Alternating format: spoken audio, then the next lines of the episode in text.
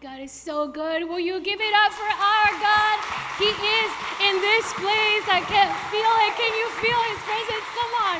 I know that He's doing something. We're just getting started, and God is doing something. Will you give it up for our worship team? Woo! Isn't this? I love this worship team. You might know why. They're my family. I love them. Hi. Some people used to think that Alex and Kat were my my kids too. So all my family here. Guys, thank you so much for being here this morning, for being here on a Sunday morning. I'm excited to be with you. I'm a little scared to be with you this morning, but we're gonna we're gonna have so much fun today, and God is gonna speak to us. I'm so thankful that I didn't get to preach last week. In the Aww. I'm so thankful for that guy, my boyfriend was my husband because then people ask us, aren't they married? Yeah, we're married. But it's also my boyfriend. Okay, let's move on. I'm so thankful that last I didn't get to preach last week in the book of Judges because, come on, who wants to preach in the book of Judges? Will you give it up for Pastor Ricky? He did an amazing job. Yes, yes, thank you. We're so thankful for our leadership, for our church.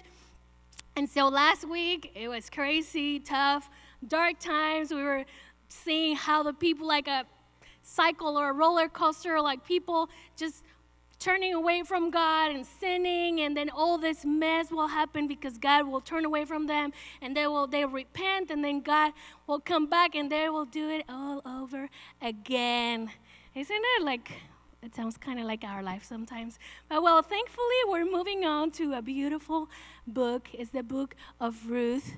And it's going to feel kind of like going from a stormy day to go to a peaceful morning, a peaceful day. Although I need to tell you something, this book is a beautiful love story, but it is mainly about the story of a daughter in law and her mother in law. So, depending on how your relationship is with your mother in law, this might still feel like a little stormy, or I don't know if it's gonna be peaceful. But, like, if a mother in law is here, just blink twice if you feel unsafe. We're going to have a security team just watching over you. We want everybody to be safe and sound this morning. And now, well, I have a beautiful mother in law. Hi, mother in law, if you see me. She is truly my mom, and she's just the most beautiful mother in law. I hope the same for all of you. But since I don't know what's going on, it seems like a good moment to pray. Will you pray with me? Let's just thank God for His presence in this place. God, we thank you for your presence today.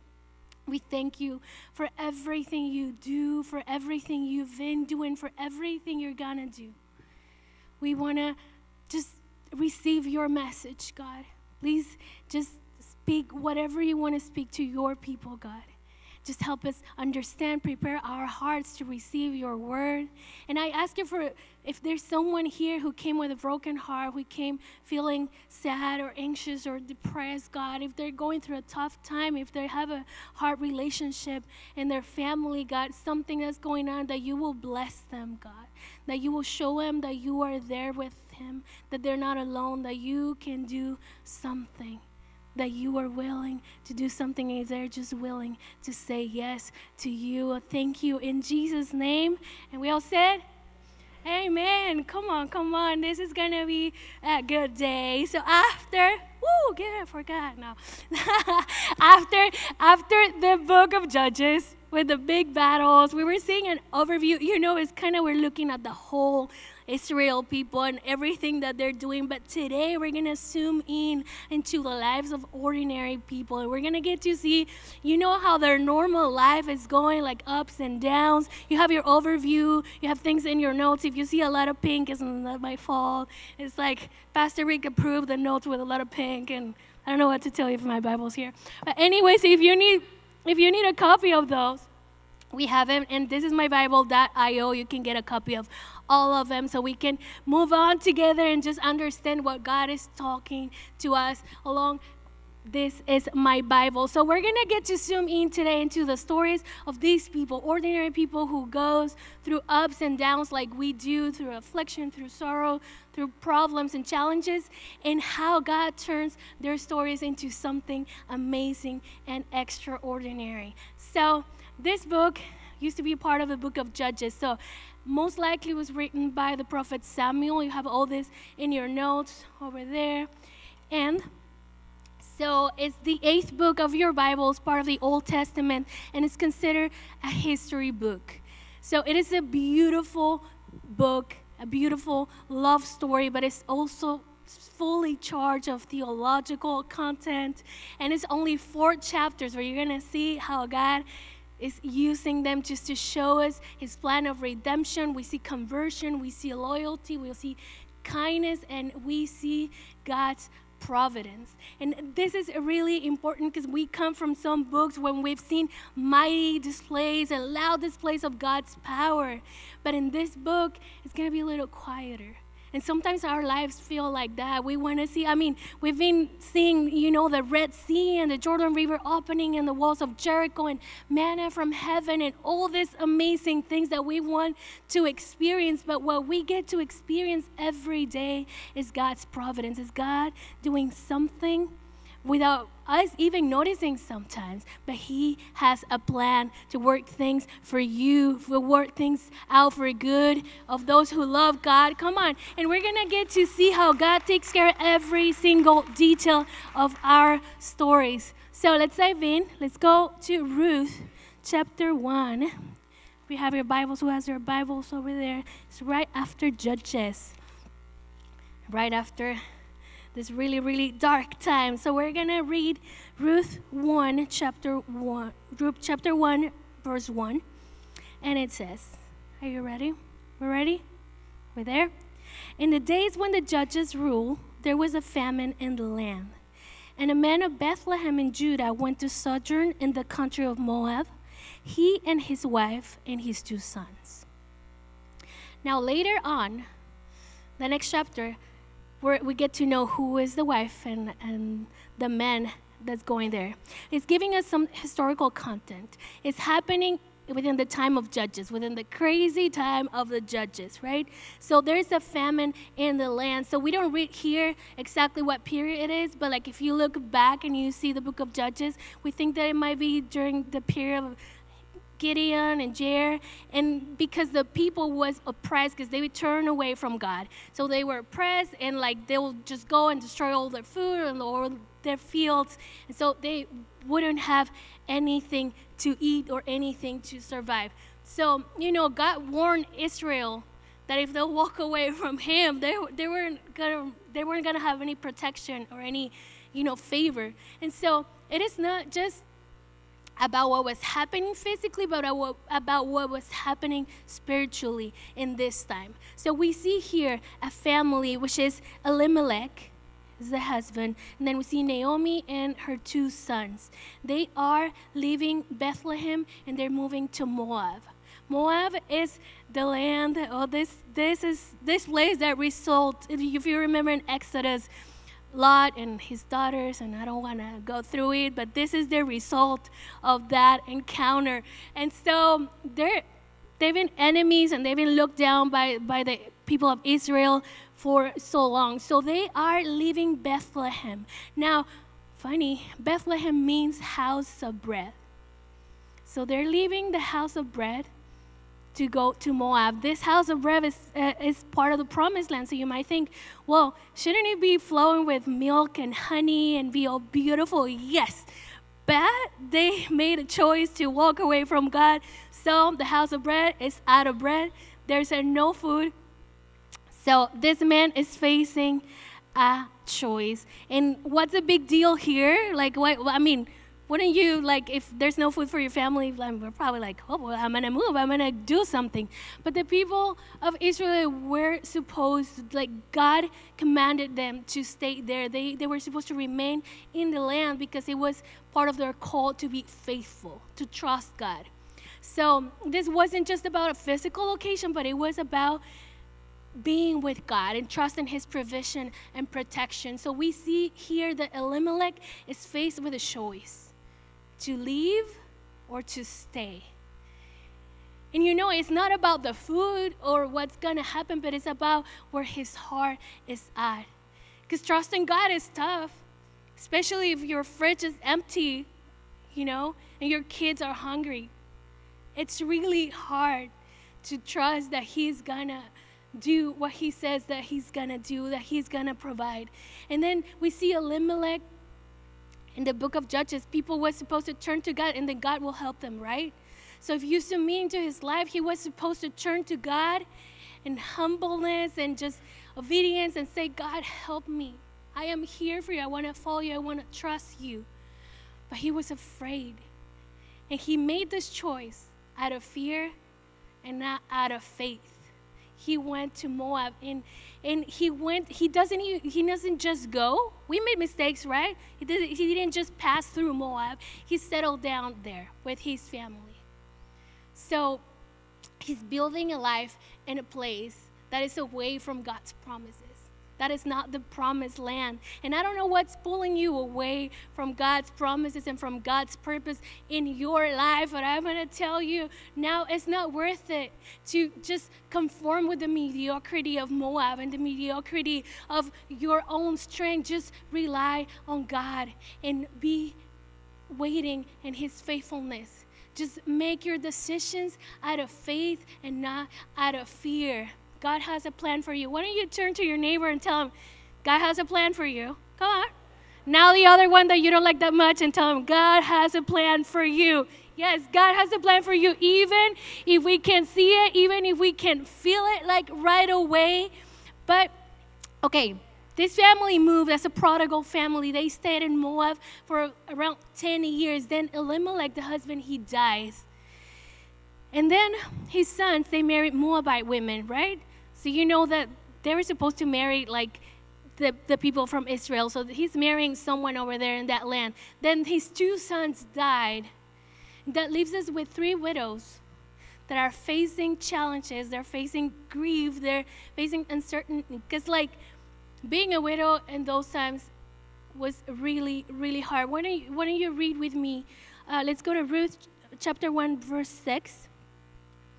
It says, Then, oh, are we there? Are we all there? Okay, let's go. Then she arose with her daughters in law to return from the country of Moab. That's Naomi. For she had heard in the fields of Moab that the Lord had visited his people food. Now, this is interesting because this is the first time we read something about God in this book. And you know, all this was happening, the famine and everything, because they turned away from God. So this woman, this woman in, in her affliction, he's re, like he's remembering her God, and he's saying like, you know, I'm gonna come back. And you know, when when we're afflicted, it's usually when we get convicted to walk towards God. And you know what? He's not surprised by it. He's not mad by it. He's just ready to receive you and to embrace you. So we see Naomi going in her way over there, but she's still mad at God. She's still not feeling it, but she's still, you know, I'm still going to walk towards you. And something happens here because in the middle of the way, she's like, oh, what? Okay, so there's no hope for me in this in this land. What's gonna happen with my daughters-in-law? They're they're Moabites, you know. I don't have any sons, and we see. Uh, I'm not gonna go through this verse so long, but if you follow along with me, it's Ruth 1, 12 to 13. And she's telling her daughters-in-law, "Turn back, my daughters. I'm too old to have a husband." And if you, sh- if I should have a husband this night, and I should bear sons, Will you therefore wait till, the, wait till they're grown? Will you therefore refrain from marrying? No, my daughters, for it is exceedingly bitter for me, for your sake, that the hand of the Lord has gone out against me. She's telling me, why is she telling me she's not able to have more sons and if they're going to wait? There's a thing called the levirate marriage, and it was part of the law. So if um, someone will die and they have no sons, the brother-in-law should marry the widow. So the person will have, the, the deceased man will have an heir. They could redeem their land. They could have, uh, continue the family land, line. And the firstborn of this marriage will be the son, will be considered the son of the late husband. So being a widow, being a widow, I feel like it will be just, I don't even want to think about it. I love you, baby. I don't want to think about it. It's hard any time of like whenever, whatever you can't think about it. But like in those times, it was especially hard. you know, they, they, they weren't able to just get a job and like keep moving on, or there, there weren't like any welfare programs or anything that will assist them. Now, Naomi is, a, is, is an older lady, so it's worse for her. But then, if you think about her daughters-in-law, they're Moabite. They're gonna be locked down, and, and when they get to Bethlehem, they're gonna have way less possibilities to just rebuild their lives. So she's asking them, you know, just go back to your house, go back to your gods, go back to your old way of life, and just you have your better chances to make it over there. Because going here is going to mean that you're going to be poor and marginalized and just looked down, and they might even end up working as prostitutes or like living out of charity because it was the only thing they could do. There was no hope, and and there's two daughters-in-law. One's named Orpha, and the other one's named Ruth. You know, and Orpha, that's for what I would probably say. Well, you know, I love you, mother-in-law, and like but I'm, I'm just gonna go back to my house because like i'm not gonna make it you know? It's like it's not easy. So she kisses her goodbye and, and she comes back to her people she comes back to her gods. And this is the last time we hear about orpha. She faded in the background we know no, nothing else about her. And then the bible says that ruth clung to naomi Naomi sees that Ruth wants to go with her, and she's like, No, no, no, no. Look at what your sister did. Like, she came back to her family. Do the same thing. And Ruth says, and we're going to go to verse 16 of chapter 1. You probably know this by memory. It's a pretty famous and beautiful verse. And it says, But Ruth said, Do not urge me to leave you or to return from following you. For where you go, I will go, and where you lodge, I will lodge. Your people shall be my people, and your God, my God. Isn't that beautiful? Isn't that? I, I think they use it a lot for weddings and stuff. It's just a, just loyalty right there. You see how kind and how beautiful is her heart. But it's not just about that. This is a moment of conversion. You know, for what I see, Naomi's telling them, just go back to your gods, go back to this. The Lord is not, the Lord's hand is like not upon me right now. So they might know about God. You know, they might know who God is, but it's not the same to know about God as it is to follow God. And in this moment, Orpha decided out of fear just to come back to her old way of life and worship her gods and just we don't hear about her anymore. And her story could have been extraordinary but she just she says like you know i'm gonna keep it safe and i'm gonna go back. Then instead of waiting in faith like ruth did she was conscious of all the challenges that it was going to take, everything that was going to happen. But she says, you know what? I'm going to follow God and I'm going to follow you. And I love this because, you know, we might be in that situation. Our lives, we, we face that kind of challenges and that kind of decisions every day. I don't know what it is for you. Maybe it's a relationship, maybe it's a career move, maybe it's just a step of faith. It's something that it's been lingering over there. It's how are you making your decisions? That's the question. Are you making your decisions out of faith or are you making your decisions out of fear? You know, if you're settling for the past, if you're settling to leave away from the promise, what what's the purpose then? God didn't give you a spirit of fear. So trust him. Let faith be the one who's driving you towards God because you can miss the beautiful story, the beautiful plan that God has for you. Because on the other side of fear is where the extraordinary things are gonna happen. Come on. Are we awake? God is to do something amazing. God is to do something amazing in your life, even if it doesn't look like it right now. So, Ruth convinced Naomi. They started walking to Bethlehem. Then they get to Bethlehem, everyone's like, oh my gosh, isn't that Naomi? Do you remember Naomi? She's been out for like 10 years, and then she was in Moab. Of course, they want to know what happened. They want to know the tea. So the women are like, isn't that Naomi? And Naomi's like, don't call me Naomi. Don't call me Naomi. Call me Mara. Now you need to know Naomi, her name means pleasant and Mara means bitter. how sad can she be? How much is she grieving in this moment that she's like, don't you dare call me that. Call me Mara. Because the Lord has testified against me, and the Almighty has brought calamity upon me. You know, she's really, really afflicted. And, and, and if you see, this is, this is actually the second or third time when she's blaming God for her misfortune, for what's happening to her.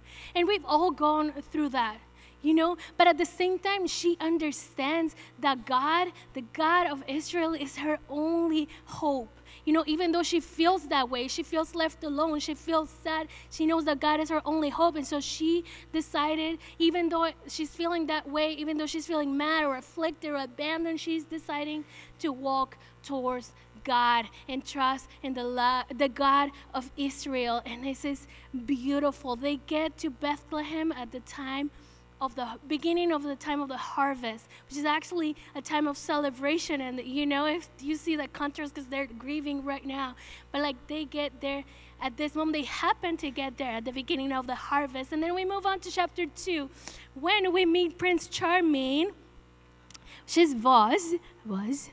Eh, and Boaz happened to be a relative of Naomi's late husband Elimelech. He's a wealthy man, a landowner he will eventually become Ruth's husband and her rescuer or kinsman redeemer. So if you never heard about this term, kinsman redeemer, it's a person, you know, I was telling you about levirate marriage and the brother-in-law was supposed to, to marry um, the widow, right? If there's no brother-in-law, there's going to be a relative. The closer relative that they have at this point could be, it's a, it's a right, but it's um, also kind of like something that, that is accustomed to redeem their land, to redeem their freedom. In case someone was sold on sla- for slavery because they had a debt or something, they'll redeem and they'll pay their debt to buy their freedom. They'll also, part of it, it was marrying the widow and just continuing the bloodline and provide for them and take care of them.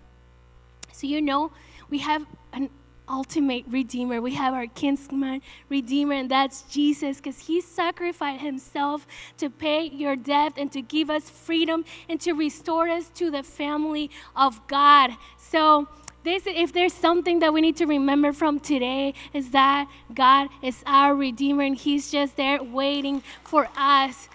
Come on. In those days, whew, God is good. God is good. In those days, you know, the life of widow was really tough they couldn't make a living, they couldn't get a job easily. So there was other thing that's called, um, they were able to go gleaning after the harvesters and whatever was left on the floor on the sides they could they could just get it so they could survive so it was a kind of a God's welfare program to help the poor and like the immigrants and, and the widows.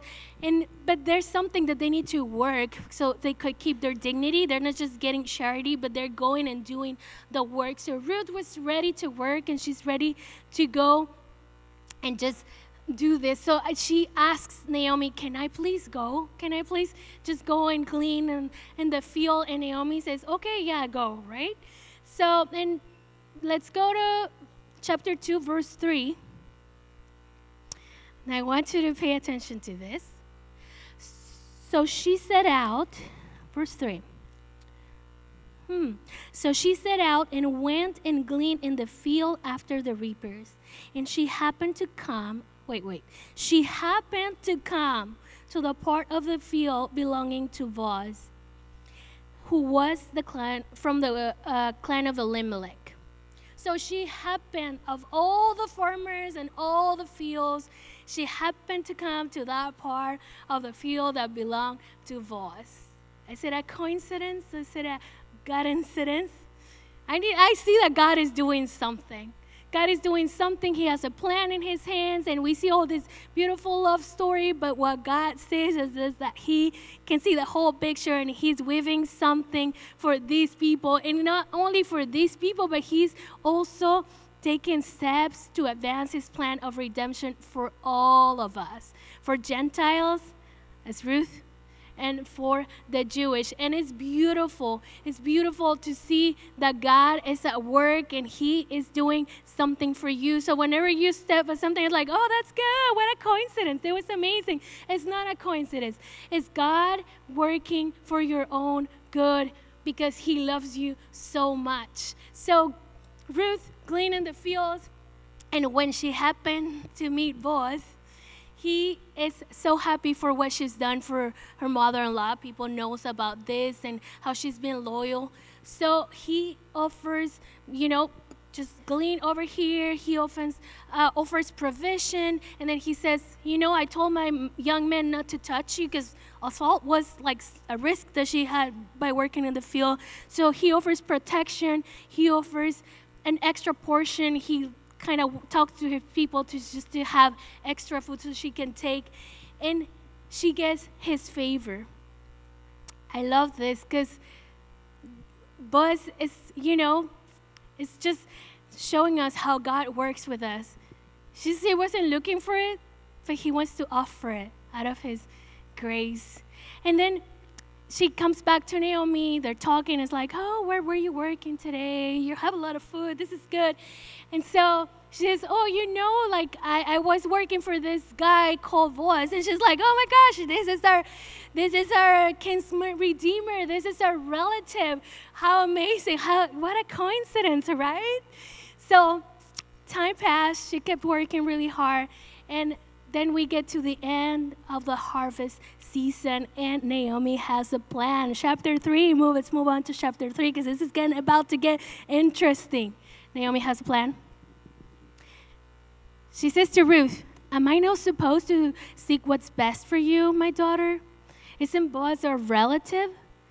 Since it was the end of the harvest, you know the people will sleep at the threshing floor just taking care of their crops.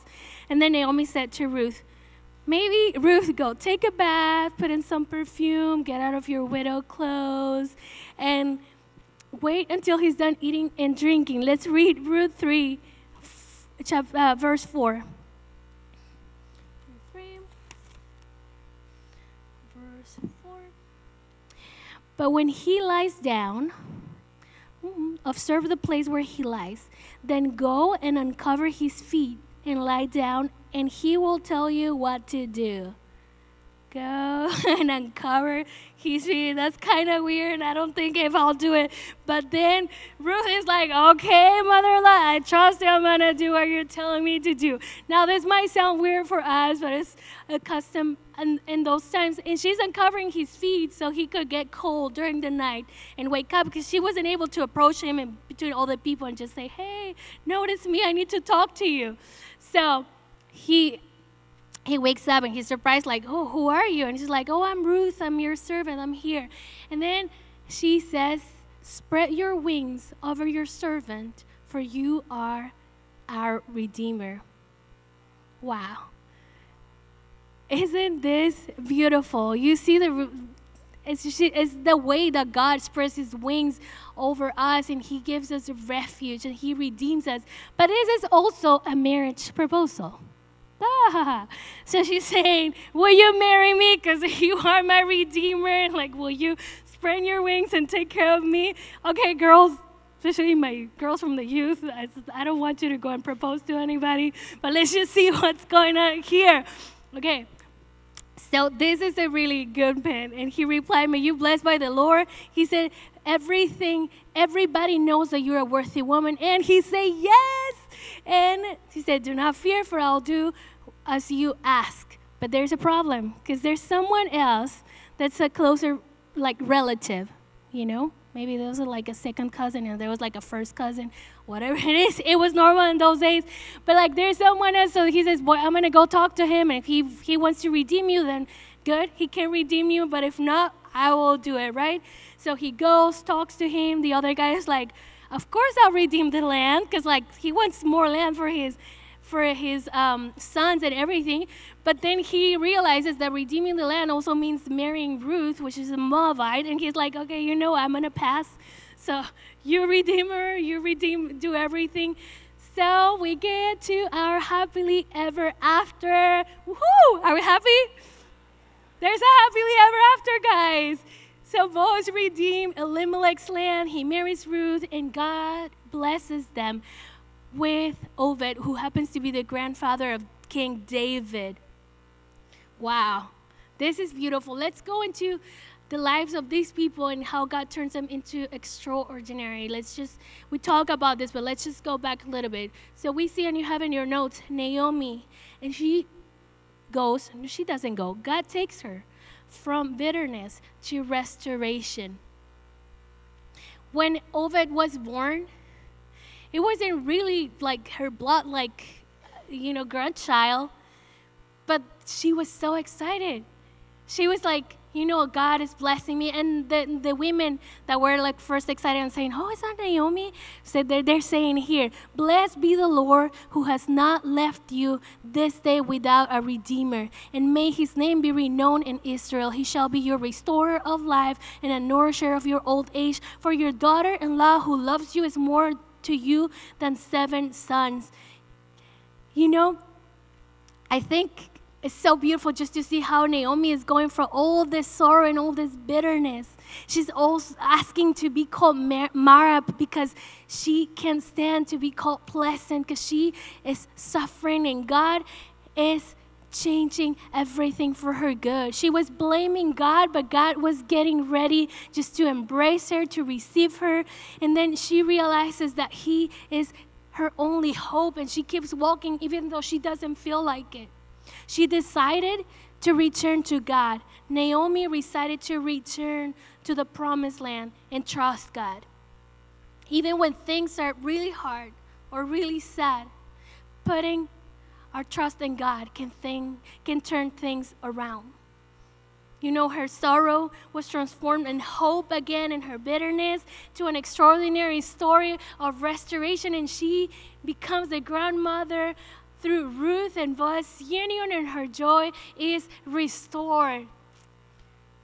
Ruth, from foreigner to the lineage of David. And I see God was showing me that what we saw is indeed what we harvest. You know, when, when, when she found favor uh, with Boaz, um, the Bible says in verse 10, chapter 2, it says, Then she fell on her face, bowing to the ground, and said to him, Why have I found favor in your eyes, that you should take notice of me since I'm a foreigner? She was a Moabite, and now she's part of God's family. God's plan has always included the Gentiles. God's plan has always included you and me. Ruth's loyalty and faithfulness caught the eye of Boaz, but she also caught the eye of God who was showing her favor through him. Boaz blesses her, saying, the Lord repay you for what you have done, and a full reward is given to you by the Lord God of Israel, on, under whose wings you have come to take refuge. We are called to love God, right? And that's what she was doing by following God in these times of uncertainty, of pain, and hope, feeling hopeless. But we're also called to love others. And she's being loyal to her mother in law. She's taking care of her.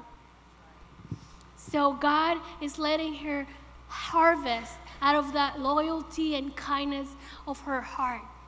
You know, we see God acting or like doing something through his providence. And he transformed this sad moment in the life of this ordinary Moabite into something amazing. And he allows her to be part of the lineage, of the genealogy of David, but also the genealogy of Jesus. What a beautiful story. And all this happened through Boaz, who's a landowner, to foreshadow of Jesus. You know, he's a wealthy land, landowner. He is half Gentile.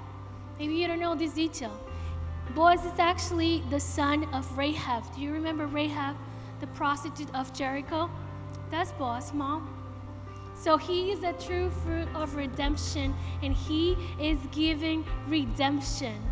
You know, when we're blessed, we need to we need to share those blessings, and that's what he's doing. He's an example of kindness, and he becomes a foreshadowing of a greater love to come, which is our ultimate redeemer, Jesus. Jesus, who willingly paid a debt that wasn't his, like Boaz did, to get to us to embrace his gentle bride. And it's just so beautiful that even though Obed wasn't supposed to be marked as his lineage or his genealogy, God favors him by including him in the genealogy of King David. He mentions his name over there, and it's beautiful, beautiful what God can do when you stay with him. Now, you see a difference. Elimelech walked away when things were getting tough. He walked away from the promised land, and Boaz, he decided to stay, and God bless him. God bless him because he decided to trust him in the times of trial, in the times of famine. So, where are you right now? What's going on in your life? Maybe you're in the middle of a trial, maybe you're in the middle of a famine. It feels like, what am I going to do for me, for my family? Learn from Boaz and stay with God. Stay with God. Maybe, maybe you're feeling like Naomi and you're in deep sorrow and you're suffering right now, you know, and you walked away from God. God is not surprised by you walking away. He wants you back. Return to God like she did. Return to God like she did. Maybe you are right now feeling hopeless and uncertain about your future. You don't know what's to come.